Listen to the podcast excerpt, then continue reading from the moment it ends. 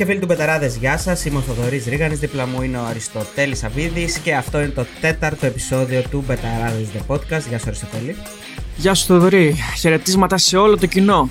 Έτσι, έτσι. Το κοινό αρχίζει και μεγαλώνει. Καλημέρα, καλησπέρα, καληνύχτα είναι η φάση. Γιατί ποτέ δεν ξέρεις τι ώρα ακούνε. Ισχύει αυτό, ισχύει, ναι. Γιατί είπαμε περισσότερο. Καλημέρα, μας... καλησπέρα, καληνύχτα. Μας ακούνε για να νανου... γιατί έχουμε φωνές έτσι ωραίες που τους νανουρίζουν ε, τα βράδια ή και τα μεσημέρια. Γιατί όχι, υπάρχει άπλητος χρόνος. Σωστό, σωστό. Να κοιμάται ο καθένας από το θέλει. Οπότε, ε, αν θέλετε να μην χάνετε κανένα επεισόδιο Μπεταράδες The Podcast, μπορείτε να μας ακολουθήσετε Spotify, Google Podcast και ο Σονούπο και στα Apple Podcast. Λοιπόν, το σημερινό επεισόδιο είναι εμπνευσμένο από το πρώτο επεισόδιο ε, με τον ε, Κοσμάτο Τζιλιανίδη και θέλουμε να συζητήσουμε λίγο παραπάνω, να σταθούμε στο γιατί κάποιοι επαγγελματίες ε, ε αθλητές δεν μπορούν να χαρούν ε, την εργασία τους, τι προβλήματα αντιμετωπίζουν και θα το συζητήσουμε αυτό με έναν συνάδελφο, τον Αποστόλη το Λάμπο. Γεια σου Αποστόλη. Καλησπέρα, καλησπέρα καλημέρα, καληνύχτα παιδιά. Σωστό. Γεια σου, Αποστόλη. Χαίρετε, χαίρετε. Λοιπόν, ο Αποστόλης είναι στην Νόβα πάρα πολλά χρόνια. Δημοσιογράφος. Έτσι δεν είναι, αποστολη Από το 2007. Μάλιστα. Από το 2007, ναι, παιδιά, ακριβώς. Ε, και αρκετά χρόνια, Αποστόλη, η αλήθεια είναι. Είναι σχεδόν μια ζωή, 15 χρόνια. Ε. Ναι, ε, φέτος το Σεπτέμβριο κλείνω 15 χρόνια και η αλήθεια είναι ότι υπήρξα 14 χρόνια ερασιτέχνης ποδοσφαιριστής και 15 χρόνια επαγγελματίας δημοσιογράφος, οπότε η ενασχόλησή μου με τους ποδοσφαιριστές ε, είναι, είναι σε όλα τα επίπεδα πλέον. Δηλαδή καλύπτει όλο το φάσμα, η εμπειρία μου καλύπτει όλο το φάσμα του διαβάσματος της νοοτροπίας ενός ποδοσφαιριστή από τη στιγμή που ξεκινάει μέχρι και τη στιγμή που τελειώνει. Αυτή οι πορε... Αυτές οι πορείες κινήθηκαν ε, ε, διαδοχικά, δηλαδή η μία μετά την άλλη ή υπήρξαν και παράλληλα, δηλαδή ήσουν και ποδοσφαιριστής και δημοσιογράφος; Το, το δι, για, ποδοσφαιριστής και δημοσιογράφος ήμουνα μόνο για, για ένα χρόνο παράλληλα. Όταν ξεκίνησε το Σπόρ 24 που ήμουνα εκεί το 2006-2007 και το 2007 που μπήκα στην Νόβα, ουσιαστικά έπρεπε να σταματήσω και το ποδόσφαιρο. Δεν γινόταν να το συνεχίσω. Ε, λόγω ωραρίων, λόγω το ότι τα Σαββατοκύριακα πλέον δεν ε, θα ήταν εύκολο να ναι. το πράττω, να παίζω ποδόσφαιρο. Οπότε μετά αποφασίζεις και λες: Ναι, πρέπει να βιοποριστώ κιόλας και να κάνω το δεύτερο μόνιρο πραγματικότητα. Να γίνεις αθλητικός δημοσιογράφος, ε, δηλαδή έτσι. Όπως όλοι, όλοι λίγο πολύ που ασχολούμαστε με την αθλητική δημοσιογραφία έχουμε αυτή την ψευδέστηση στη ζωή μας. Ότι μπορεί να παίξουμε μπάλα, αλλά στο τέλος όταν αντιλαμβανόμαστε. Να, γίν, να παίξουμε μπάλα εννοώ να γίνουμε επαγγελματίες ποδοσφαιριστές, έτσι. Γιατί όλοι παίζουμε μπάλα και ακόμα και τώρα. Μεγάλο ζήτημα, μεγάλο ζήτημα αυτό. Και η αλήθεια είναι, δεν ξέρω αν το νιώθετε κι εσείς, όταν τώρα πάτε να παίξετε ποδόσφαιρο, μπορεί να σκέφτεσαι ότι θέλω να κάνω, να δείξω, να τρέξω όπως έτρεχα, να βάλω τη δύναμη που ήθελα, αλλά το σώμα δεν ακολουθεί. Ε, ναι. Και είναι, είναι τρομερό. Είναι μνημείο το πρώτο podcast με τον ε, Κοσμά Τσιλιανίδη, ο οποίος το είπε και ουσιαστικά ανέδειξε και το λόγο για τον οποίο τραυματίστηκε. Επειδή το σώμα του δεν μπορούσε να ακολουθήσει τα εγκεφαλικά μηνύματα που έστελνε το μυαλό του.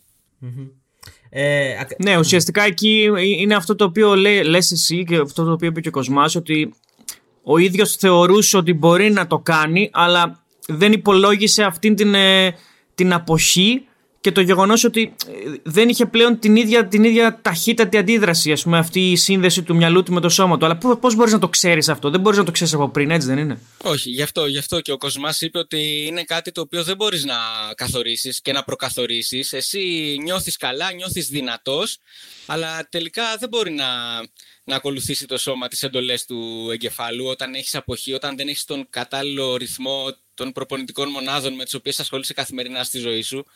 Είναι πάρα πολύ δύσκολο μετά το σώμα τόσο άμεσα να μπει και μάλιστα σε μια διαδικασία όπως εκείνη των play-off η οποία ήταν και ψυχοφθόρα. Διότι σωστά μίλησε ο Κοσμάς ότι η ψυχολογία για έναν αθλητή, για έναν ποδοσφαιριστή ε, ίσως είναι σημαντικότερη και από, την, ε, από τη σωματική του ακαιρεότητα σε πολλές περιπτώσεις της ποδοσφαιρικής ζωής. Ναι. ναι ε, γι, αυτό θέλουμε να σταθούμε σε αυτό το σημείο και να τραβήξουμε λίγο την κουρτίνα. Ε, γιατί πολλοί, πολλοί πιστεύουν ότι είναι λίγο φαντεζίο χώρος, έχει μόνο καλά. Αλλά δεν έχει μόνο καλά. Έχει απογοήτευση, έχει μη εκπληρωμένες προσδοκίες, έχει πίεση, έχει προβλήματα κυρίως οικονομικά σε χαμηλότερες κατηγορίες. Και στο τέλος μπορεί να έχει και μια ε, απογοήτευση ε, και μια ουσιαστικά μη θέληση για συνέχεια της καριέρας ε, στον χώρο του ποδοσφαίρου και νομίζω εσύ μπορείς να μας τα πεις λίγο αυτά. Το ζήτημα είναι τεράστιο. Πρέπει κάποια στιγμή και οι φίλαθλοι και ο κόσμος και όσοι ασχολούμαστε με το ποδόσφαιρο και οι δημοσιογράφοι πολύ περισσότερο που μπορεί να διαμορφώσουν νόμοι να αντιληφθούμε ότι το ποδόσφαιρο, ας πάρουμε την Ελλάδα, το ποδόσφαιρο στην Ελλάδα είναι σαν ένα παγόβουνο. Δηλαδή, όσοι, όσο μέρος του παγόβουνου είναι πάνω από την επιφάνεια της θάλασσας, είναι ένα 10%. Το 90% είναι στο σκοτάδι. Κάπως έτσι είναι και οι επαγγελματίες στον χώρο του ποδοσφαίρου. Εμείς όλοι βλέπουμε ε, το, το φως. Βλέπουμε τη Super League κυρίως και το, την πλειονότητα των ποδοσφαιριστών εκεί που θεωρούμε ότι επειδή έχουν λεφτά είναι μια χαρά, έλα και τι πρόβλημα έχουν αυτοί, αν είναι δυνατόν δεν έκανε τη σέντρα, να σου να πάθεις αυτό, να πάθεις εκείνο, το ένα το άλλο, χωρίς ποτέ να έχουμε την ενσυναίσθηση του τι μπορεί να συμβαίνει και στο μυαλό ενός ποδοσφαιριστή και στην ψυχολογία του. Είτε έχει λεφτά, είτε δεν έχει λεφτά. Υπάρχουν λοιπόν πολλές κατηγορίες στο χώρο του ποδοσφαίρου, όπου δεν μου αρέσει να λέω τη λέξη πρόβλημα, ε, όπου, θα, όπου θα πρέπει οι ποδοσφαιριστές με αυτογνωσία να αντιληφθούν ότι χρειάζονται μια καλύτερη διαχείριση, μια καλύτερη καθοδήγηση, μια, καλύτερη, μια, μια βοήθεια, ώστε να χαρούν πολύ περισσότερο αυτό που έχουν αποφασίσει να κάνουν. Οι κατηγορίες ξεκινούν από πριν ξεκινήσουν το ποδόσφαιρο επαγγελματικά και αυτό απορρέει από το σπίτι από το τι παιδεία, το τι εκπαίδευση έχουν πάρει από τους γονείς τους την ώρα που λένε την έκφραση θέλω να γίνω ποδοσφαιριστής. Πρέπει να αποβάλουν οι οικογένειες την πίεση από τα παιδιά τους ότι πρέπει να γίνουν ο νέος Μέση, ο νέος Ρονάλντο, ο νέος Φορτούνης, ο νέος Πέλκας. Δεν θα γίνει κανένας ο νέος Φορτούνης και ο νέος Πέλκας. Θα γίνει ο Σαβίδης, θα γίνει ο Ρίγανης, θα γίνει ο Λάμπος. Με ό,τι αυτό με ότι ο καθένας καταφέρει να κάνει καλύτερο για τον εαυτό του. Κάθε ένας είναι ξεχωριστός και ιδιαίτερος. Δεν χρειάζονται κόπιες στο ποδόσφαιρο. Το παν είναι η αγάπη για το ποδόσφαιρο, να το κάνουν με πάθος και πάντα, πάντα μα πάντα πριν ξεκινήσουν να έχουν στο μυαλό τους εναλλακτικές. Άρα νούμερο ένα, όχι στη σύγκριση, έτσι; Σίγουρα όχι στη σύγκριση και σίγουρα η καλύτερη καθοδήγηση από το σπίτι. Για μένα έχουν πολύ μεγάλο μερίδιο οι γονείς και φαντάζομαι ότι αν έχετε δει σε τοπικά ή σε πρωταθλήματα ακαδημιών το τι γίνεται, πραγματικά καταλαβαίνεις και από πού ξεκινάει το πρόβλημα. Για την οτροπία και για την ψυχολογία που έχει ένας ποδοσφαιριστής. Διότι ξεκινάς να παίζεις ποδόσφαιρο και επαγγελματίας θα γίνει το 0,1% των παιχτών που είναι σε ακαδημίες ποδοσφαίρου στην Ελλάδα. Τι σημαίνει αυτό, ότι το άλλο 99,9% μπορεί να απογοητευτούν που δεν θα γίνουν ποδοσφαιριστές ή που δεν θα γίνουν επαγγελματίες ποδοσφαιριστές. Γιατί ποδοσφαιριστής είναι και ερασιτέχνης ποδοσφαιριστής και αν το χαίρεται και το αγαπάει και παράλληλα κάνει κάτι άλλο, είναι χαρούμενος. Ένας ποδοσφαιριστής που μπορεί να γίνει επαγγελματίας και έχει λεφτά, αλλά βάζει συνέχεια στο μυαλό του το ότι δεν έχω φτάσει εκεί που θέλω, το ότι με κρίνουν αυστηρά, το ότι η ομάδα μου χάνει και τα περιμένω όλα από μένα ε, και κλείνομαι στον εαυτό μου και πιέζομαι, δεν το χαίρομαι. Τι να το κάνω; Δεν έχει κανένα νόημα, πραγματικά. Αν υποθέσουμε, Αποστόλη, ότι το, το θέμα της, της οικογενειακής κατάστασης και γενικά της, ε, της ανατροφής, αν θελεις είναι λιμένο ως ένα βαθμό ή άλυτο τελείως. Δηλαδή είμαστε στα δύο άκρα. Είτε είσαι, είσαι στην καλύτερη οικογένεια που υπήρξε ποτέ ή δεν υπήρχε καν οικογένεια. Και προχωρά στη ζωή σου και γίνεσαι ποδοσφαιριστής. Μετά, πώς πρέπει να το διαχειριστεί ένας ποδοσφαιριστής; Δηλαδή, ποια είναι η, οι δικές του. Ποιες είναι, όταν ενηλικιωθεί, όταν γίνει 18, 19, 20, πώς ένας παίκτης μπορεί να ανταπεξέλθει σε αυτή την πίεση; Και ένας παίκτης που δεν βγάζει εκατομμύρια, έτσι. Ένας παίκτης που είναι απλά ένας παίκτης που απλά ζει από το ποδόσφαιρο εδώ. Ωραία, τέλεια.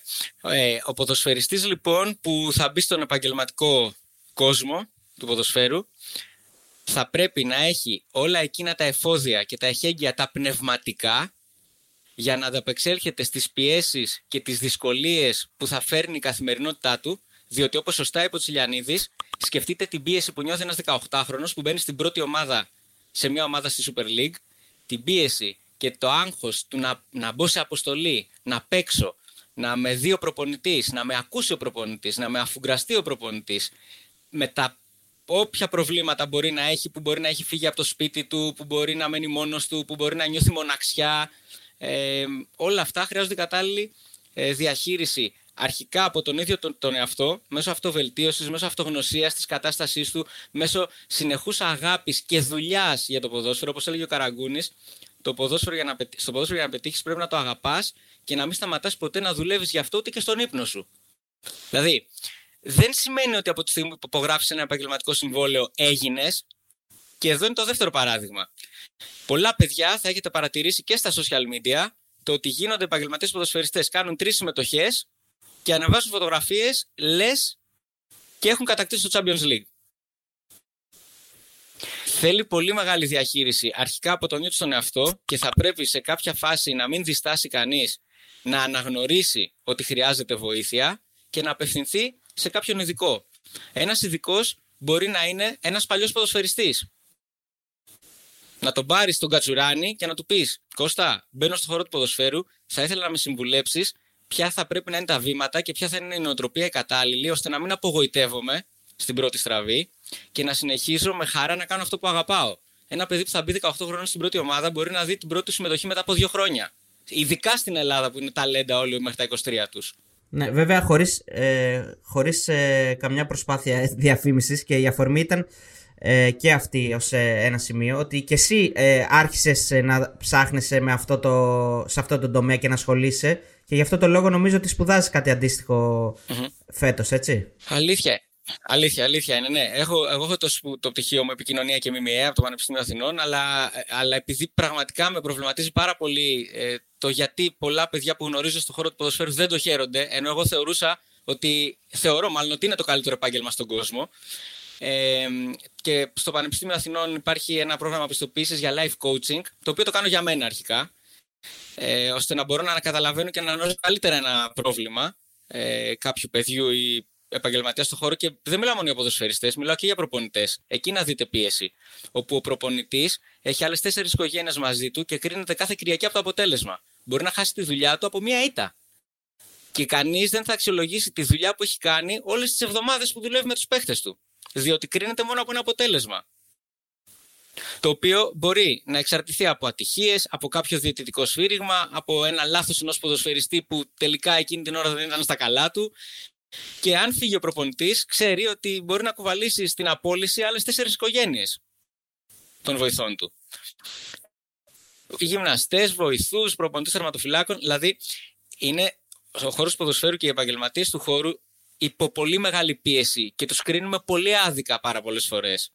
Λοιπόν, υπάρχει λοιπόν ο τρόπος να ζητήσουν βοήθεια οι ποδοσφαιριστές οι νέοι από έναν μεγαλύτερο ποδοσφαιριστή Εάν θέλουν μπορούν να πάνε σε έναν ε, athletes coach να ζητήσουν τη βοήθειά του για, αυτό, για αυτογνωσία, για στόχο προσήλωση, για δέσμευση στους στόχους που έχουν βάλει ώστε να πετύχουν τους στόχους τους ε, με πολύ υγιή τρόπο.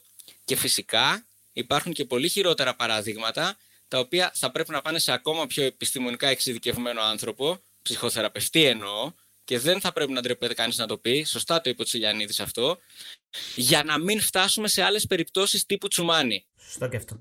Γιατί και αυτό ήταν ένα περιστατικό το οποίο ξεχάστηκε. Έτσι. Ε, ε, έπαιξε μία-δύο εβδομάδες και, και ξεχάστηκε και δεν βλέπω να γίνεται κάτι σε αυτό που αναφέρεις, Αποστόλη, δηλαδή στο να αποφευχθούν άλλα τέτοια περιστατικά. Ήταν η αφορμή για να ξεκινήσω αυτό το πρόγραμμα, για να μάθω περισσότερα πράγματα, για να αποκτήσω επιστημονικά εργαλεία, ακόμα και όταν κάνω μια συνέντευξη, ας πούμε, να μπορώ να βοηθήσω κάποιον. Ήταν μεγάλη αφορμή και πραγματικά ε, ακόμα είναι στο μυαλό μου πάρα, πάρα πολύ έντονα, γιατί τον είχα γνωρίσει τον Νίκο και, και ξέρω ότι υπάρχουν και άλλα παιδιά στην ίδια μοίρα. Γιατί; Η επόμενη κατηγορία από τα νέα παιδιά που μπαίνουν στο ποδόσφαιρο είναι τα παιδιά που είναι χρόνια στο ποδόσφαιρο και μπορεί να είναι στα 28 τους, τώρα στα 29 τους. Οι προσδοκίες που είχαν όταν έμπαιναν στο χώρο στα 18 να ήταν τελείως διαφορετικές. Δηλαδή να περίμεναν ότι θα έχουν τα λεφτά τους, το ακριβό αυτοκίνητο, το καλό το σπίτι και θα παίζουν σε μια μεγάλη ομάδα. Αλλά η πλειοψηφία, η πολύ μεγάλη πλειοψηφία, είναι σε ομάδες που μπορεί να παίρνουν έναν καλό μισθό ή έναν βασικό μισθό που όμως είναι πολύ κάτω από τις αρχικές τους προσδοκίες. Εκεί μπαίνουν πολύ μεγάλα προβλήματα νοητικά και πνευματικά στους ποδοσφαιριστές, στους προπονητές, ε, στους ε, γυμναστές του χώρου, σε τεχνικούς διευθυντές. Όλοι, υπάρχουν πάρα πολλοί που αναζητούν, που ψάχνουν και δουλειά ε, γύρω από το χώρο του ποδοσφαίρου, αλλά δεν είναι πολλές θέσεις εργασίας. Αποστόλη, εγώ δεν θέλω να κάνω το, το δικηγόρο του, του διαβόλου. Ε, απλά προσπαθώ να, να προσεγγίσω το θέμα από όλες τις απόψεις. Όταν mm-hmm. λες για αφόρητη πίεση στο χώρο του ποδοσφαίρου και τους κρίνουμε αυστηρά, συμφωνώ. Δεν είναι και λίγο ευθύνη του ίδιου του ποδοσφαίρου και των ίδιων των, των, ίδιων των συμμετεχόντων, των ίδιων των πρωταγωνιστών δηλαδή, όλη αυτή η πίεση που έχει πέσει πάνω τους. Τι εννοώ με αυτό; Όταν οι ποδοσφαιριστές λένε θα δώσουμε και τη ζωή μας μέσα στο γήπεδο, είναι μάτς ζωής και θανάτου, θα πεθάνουμε για τον ε, ΠΑΟΚ, τον Άρη, για τον Ολυμπιακό. Δεν, όλα αυτές, όλες αυτές οι δηλώσεις από τους ίδιους δεν ανεβάζουν την πίεση από μόνες τους. Τέλεια ερώτηση, πραγματικά τέλεια ερώτηση, διότι πρέπει να προσπαθήσουμε να συναισθανθούμε το γιατί φτάνουν στο σημείο να κάνουν αυτές τις δηλώσεις ξυπνήσανε μια μέρα και είπαν ότι πρέπει να κάνουν αυτές τις δηλώσεις, ή η περιραίουσα ατμόσφαιρα τους οδηγεί είτε η ίδια η ομάδα, είτε η πίεση από τους φιλάθλους για το αποτέλεσμα, είτε η πίεση των δημοσιογράφων για το αποτέλεσμα να οδηγηθούν σε τέτοιες δηλώσεις και πραγματικά δεν λέω ότι δεν τις νιώθουν. Έχουν εμποτιστεί με αυτές τις δηλώσεις, οι οποίες τελικά τους κάνουν καλό ή τους κάνουν κακό. Διότι στο ποδόσφαιρο υπάρχει η νίκη και η ήττα. Και όταν πεις θα πεθάνω εγώ στο γήπεδο, θα χάνω τελικά. Μετά το βράδυ τι σκέφτεσαι; Κλείνεσαι, είσαι μόνος σου και τι σκέφτεσαι; Πού μπορεί να φτάσει το μυαλό σου μέσα στο σκοτάδι που, που περικλείεσαι; Άρα, συμφωνώ ότι είναι και ευθύνη του ποδοσφαίρου, μεγάλη, του ίδιου του ποδοσφαίρου. Αρχικά όμως ο κάθε ένας έχει την ευθύνη του, του εαυτού του και των πράξεών του.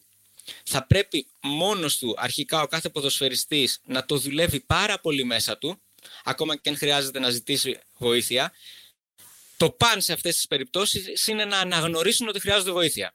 Άπαξ και αναγνωρίσει κάποιος ότι χρειάζεται βοήθεια, έχει κάνει το μισό δρόμο. Ο άλλος μισός είναι να δει πού θα απευθυνθεί. Μακάρι, το εύχομαι αυτό που είπε ο Κοσμάς, όλες οι ομάδες στην Ελλάδα να έχουν αθλητικό ψυχολόγο μέσα στους κόλπους τους. Και κάθε εβδομάδα να κάνει συνεδρία αυτός ο αθλητικός ψυχολόγος με έναν έναν τους ποδοσφαιριστές, τέτα διαδοχικά, ώστε να, να βλέπουν σε τι κατάσταση πνευματική βρίσκονται και στο αν αυτό επηρεάζει την απόδοσή τους και στον αγωνιστικό χώρο. Πολύ χαρακτηριστικό παράδειγμα, παίχτης της Eindhoven που πρόσφατα τα παράτησε, διότι δεν άντεχε άλλο.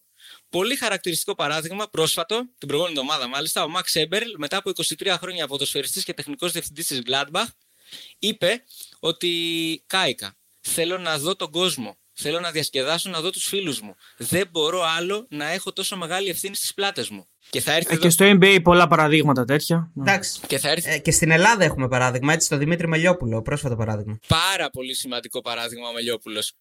Το καλό με το Μελιόπουλο όμως ποιο είναι; Το πολύ καλό. Το κατάλαβε νωρίς. Το κατάλαβε νωρίς και τι είχε κάνει, είχε αποφασίσει ότι τον ενδιαφέρουν οι σπουδές του.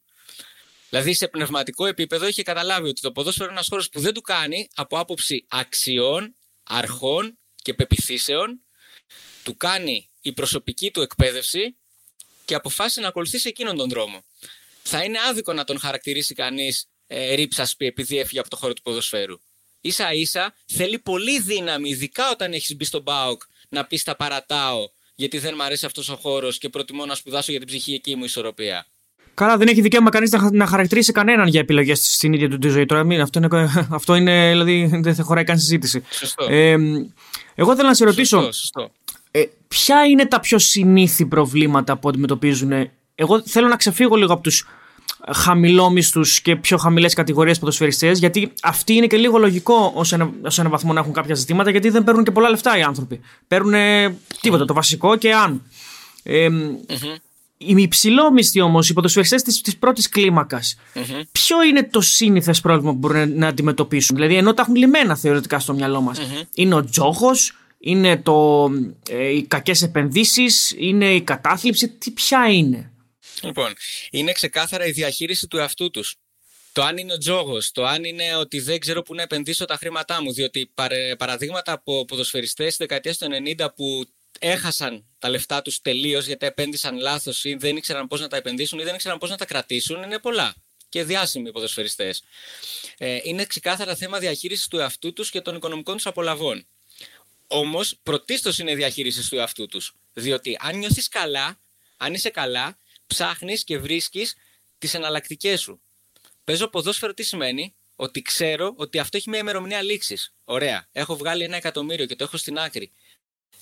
Τι μου εξασφαλίζει αυτό, το απόλυτο τίποτα. Εάν στα 29 μου, 30, 31 μου έχω βγάλει κάποια αρκετά χρήματα και δεν γνωρίζω τι θα κάνω στα 35-36 μου, αρχίζει και υπάρχει μια αντιστροφή στην ψυχολογία μου και ένα άγχος για το μέλλον μου. Και στα 35 μου είμαι νέος άνθρωπος, έτσι. Πολύ νέος άνθρωπος.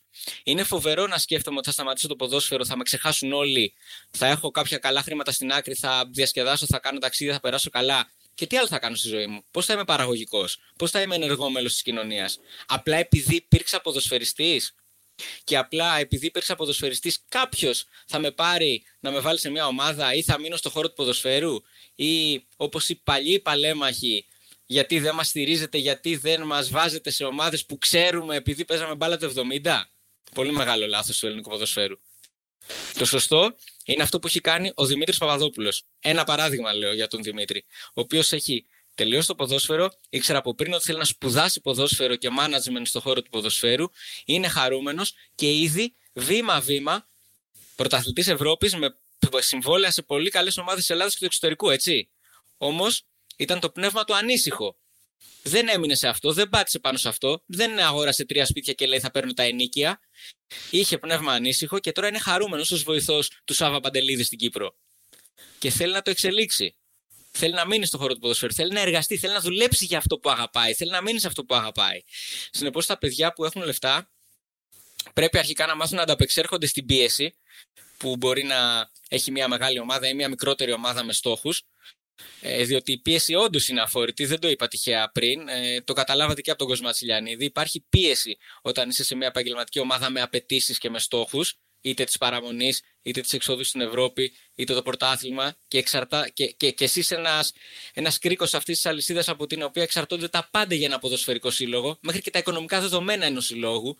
Και αν δεν πάει καλά, έρχεται ο πρόεδρος και σου λέει το και το και το και το. Θέλετε και λεφτά; Έχουν ακουστεί αυτά.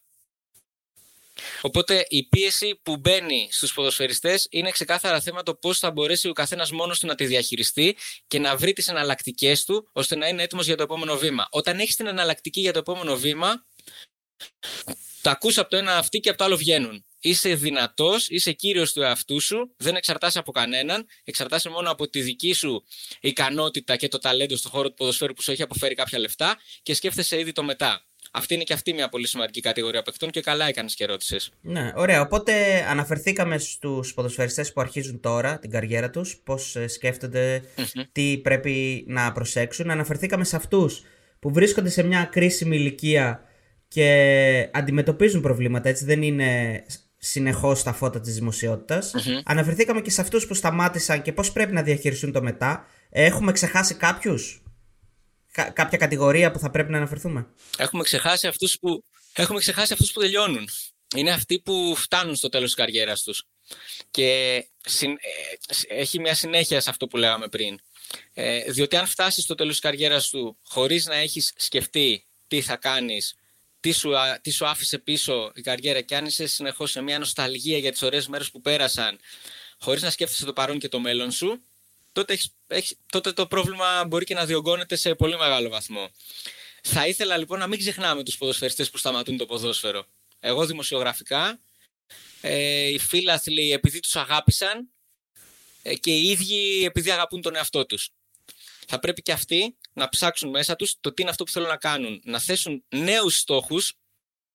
Τελειώνει το ποδόσφαιρο, δεν τελειώνει η ζωή να θέσουν νέους στόχους και να με βήμα-βήμα να προσπαθήσουν να τους πετύχουν. Οι στόχοι μπορεί να μην είναι πάντα εργασιακοί, γιατί όντως μπορεί κάποιος να έχει πάρα πολλά λεφτά. Οι στόχοι μπορεί να είναι εκπαιδευτικοί, επιμορφωτικοί, να μάθουν πράγματα, να βρουν τις εναλλακτικέ τους, να μάθουν ε, να, να δραστηριοποιούνται και σε άλλους χώρους. Άλλο ένα πολύ ωραίο παράδειγμα, ο Αλέξανδρος Τζόρβας. Τον έχετε δει πουθενά τα τελευταία χρόνια γύρω από το ποδόσφαιρο, Όχι. Γιατί, γιατί παράγει κρασί. Ναι, σωστό. Αγρότης. Νομίζω ότι κάπου ασχολείται με. Ναι, κάνει κάτι, κάτι τέτοια. Ναι. Με ελιές νομίζω. Ναι, ναι, παρά, παράγει λάδι. Ναι, ναι. Το ίδιο θέλει να κάνει και ο Λιμπερόπουλος. Ναι, αγρότη, αγροτικά, ναι, ναι. Το ίδιο θέλει να κάνει και ο Λιμπερόπουλος. Με το ε, περιβόητο λάδι που έχει βγει ήδη στην αγορά, το Λίμπε. Και ποιος, ο Λιμπερόπουλος, έτσι. Από τους κορυφαίους Έλληνες ποδοσφαιριστές όλων των εποχών. Σαν να βλέπω Αποστόλη το, τους τίτλους των εφημερίδων. Έβγαζε το λάδι στους αμυντικούς και τώρα βγάζει λάδι. Κάπως έτσι, ναι, ναι. Καλά το έχουμε αυτό. Εννοείται τα κλισέ είναι η, η ζωή μας. Ε, αυτό, δηλαδή υπάρχουν παραδείγματα ποδοσφαιριστών που έχουν βρει το δρόμο τους και υπάρχουν πολλά παραδείγματα, δυστυχώς περισσότερα από αυτά, που δεν έχουν βρει το δρόμο τους. Όλοι αυτοί λοιπόν όλες αυτές οι κατηγορίες των ποδοσφαιριστών ε, και η πίεση που υπάρχει στο ποδόσφαιρο που σίγουρα έχει και πολύ μεγάλες χαρές αλλά δυστυχώς στο επαγγελματικό ποδόσφαιρο οι απογοητεύσεις και οι λύπες είναι περισσότερες όταν όμως τις διαχειριστείς σωστά αντιλαμβάνεσαι ότι αυτές οι αποτυχίες και οι χαρές για να ελαφρύνω το κλίμα αποτελούν δώρα για σένα. Μία ήττα το μόνο που μπορεί να σε κάνει είναι να σου δώσει το κίνητρο για να γίνεις καλύτερος ώστε να μην ξαναχάσει. Το γεγονός ότι ακόμα μικρός όταν είσαι δεν έχεις πάρει μια αποστολή, δεν έχεις μπει ακόμα να παίξεις, δεν πρέπει να σε απογοητεύει και να κατεβάζεις τα μούτρα στο πάτωμα. Πρέπει με χαμόγελο να συνεχίζεις να προπονείσαι όλο και πιο σκληρά για να αποδείξεις στον εκάστοτε προπονητή σου ότι θέλω, τη θέλω τη θέση. Θέλω να μου δώσεις την ευκαιρία να αγωνιστώ. Και από εκεί και πέρα, όταν θα πάρεις την ευκαιρία να αγωνιστείς, να είσαι έτοιμος να αποδώσεις αυτό που πραγματικά μπορείς είναι το ποδόσφαιρο μια καθημερινή, μια διαρκής μάχη εισαγωγικά, μια διαρκής ενασχόληση με τον εαυτό σου. Δεν πρέπει να αφήνεσαι ούτε στην επιτυχία και ούτε να σε παίρνει κάτω η απογοήτευση από μια πιθανή αποτυχία. Πολύ ωραία. Ένα πολύ ωραίο... Ναι, για πες. Ένα, ένα, ένα πολύ ωραίο φιλόγημα που είχα ακούσει από κάποιον είναι το ότι είναι πολύ σημαντικό αυτό να το ακούσουν όλοι οι ποδοσφαιριστές. Ένας ποδοσφαιριστής μπορεί στη συνέχεια της ζωής του να γίνει ό,τι θέλει. Μπορεί να γίνει ακόμα και γιατρός, μπορεί να γίνει και δικηγόρος, μπορεί να γίνει πραγματικά ό,τι θέλει, επιχειρηματίας. Ένας δικηγόρος ή ένας γιατρός ή ένας επιχειρηματίας δεν θα μπορέσουν ποτέ στη ζωή τους να γίνουν και ποδοσφαιριστές. Ναι, πολύ σωστό πρέπει να ανοίξουν οι ποδοσφαιριστές τα μάτια τους και να δουν ότι η ζωή δεν τελειώνει, δεν ξεκινάει και δεν τελειώνει στο ποδόσφαιρο. Εννοείται ότι είναι τέλειο και καλά κάνουν και πρέπει να αφοσιωθούν εκεί. Αλλά η μέρα έχει 24 ώρες. Πρέπει να σε εκμεταλλευτούν σωστά. Να διαβάσουν, να επιμορφωθούν, να διαβάσουν για το ποδόσφαιρο, να επιμορφωθούν πάνω στο ποδόσφαιρο. Και μετά, αν βρουν κάτι άλλο που τους αρέσει και κάποια άλλη εναλλακτική, να αρχίζουν σιγά σιγά να τρίβονται και πάνω σε αυτήν. Αυτό. Ε, ωραία. Ε, νομίζω ότι όλα όσα είπαμε ε, μέχρι τώρα είναι ένας καλός οδηγός ε, για τους ανθρώπους που ασχολούνται με τον αθλητισμό γενικά και με το ποδόσφαιρο συγκεκριμένα. Απλώς να πω ότι ε, εκτός ε, από το ότι μας αρέσει να ασχολούμαστε με το ποδόσφαιρο έχουμε και ένα άλλο κοινό με τον Αποστόλη. Βασικά πολλά κοινά έχουμε γιατί χωρίς να έχουμε γνωριστεί ε, εκ του σύνεγγυς ε, έχουμε κολλήσει. Έχουμε ένα κοινό, μας αρέσουν έτσι πολύ τα ντοκιμαντέρ. Δηλαδή, εμείς κάνουμε τα docu vlogs. Ο, ο Αποστόλη κάνει για την Nova, έχει κάνει πολλά ντοκιμαντέρ. Και η τελευταία ερώτηση ήθελα να είναι να μας πεις έτσι κάποιες ιστορίες εν είδη και συνέντευξης δικής σου από το ντοκιμαντέρ που έχει κάνει με το Ρεχάγκελ. Το οποίο νομίζω έχει μείνει στην ιστορία. Ναι, είναι νομίζω. Είναι, είναι, είναι παλιά, περάσει 8 χρόνια από αυτό. Είναι, ε, δεν νομίζω να μπορέσω κάποια στιγμή να, να, να ζήσω και να κάνω κάτι πιο σημαντικό, κάτι πιο σπουδαίο από αυτό. Ε, ήταν η ιδέα του διευθυντή μου, του Γιάννη Φουρνάρου, όταν είχα, επειδή ήμουν ρεπόρτερ της εθνικής ομάδας και είχαμε τότε το, το οδεύαμε προς το Μουντιάλ του, του, της Βραζιλίας του 2014, να κάνουμε μια, σημαντική συνέντευξη με το Ράγκελ, αλλά όχι μια συνέντευξη μία ώρα, να πάμε ένα τετράωρο μαζί του, να ζήσουμε στη χώρα στη Γερμανία, στη χώρα της γενέτης το Essen, ε, από το πρωί ως το βράδυ και να εξιστορήσουμε όλες τις στιγμές του Euro αλλά και της προσωπικής του ζωής. Για τη γυναίκα του, για τον τρόπο ζωής εκεί πέρα, για το ποδόσφαιρο, πώς ξεκίνησε και όλα αυτά. Λοιπόν, ε, το ραντεβού ήταν ε, στο, σε ένα ξενοδοχείο στο Essen 9 η ώρα το πρωί. Ε, ήμασταν εκεί 9 η ώρα, εκείνος ήταν εκεί ήδη από τις 8.30 για να έχει φάει ήδη το πρωινό του και να έχει πιει τον καφέ του μαζί με τον Τοπαλίδη.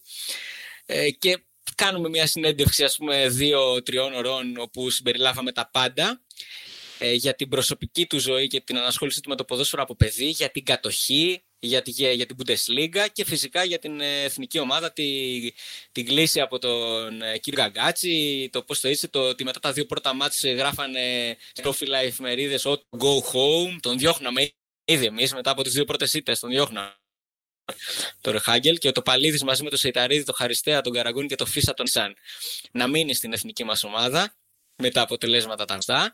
Και μετά μας έβαλε στο αμάξι του, μας πήγε στο γήπεδο στο οποίο έπαιξε για πρώτη φορά μπάλα, ένα ξερό στο Έσεν. Μετά μας πήγε στο γήπεδο της Ροτ Βάις Έσεν, της πρώτης του ομάδας. Μας πήγε μετά σε ένα άγαλμα ε, του Χέλμουτ Ραν, του ποδοσφαιριστή, του οποίου, ο οποίος ήταν το μεγάλο πρότυπο και τον ε, έστρεψε το ποδόσφαιρο. Ε, μας πήγε στο αγαπημένο του εστιατόριο, όπου τον είχαν όλοι σαν Θεό, πραγματικά περισσότερο από εμάς.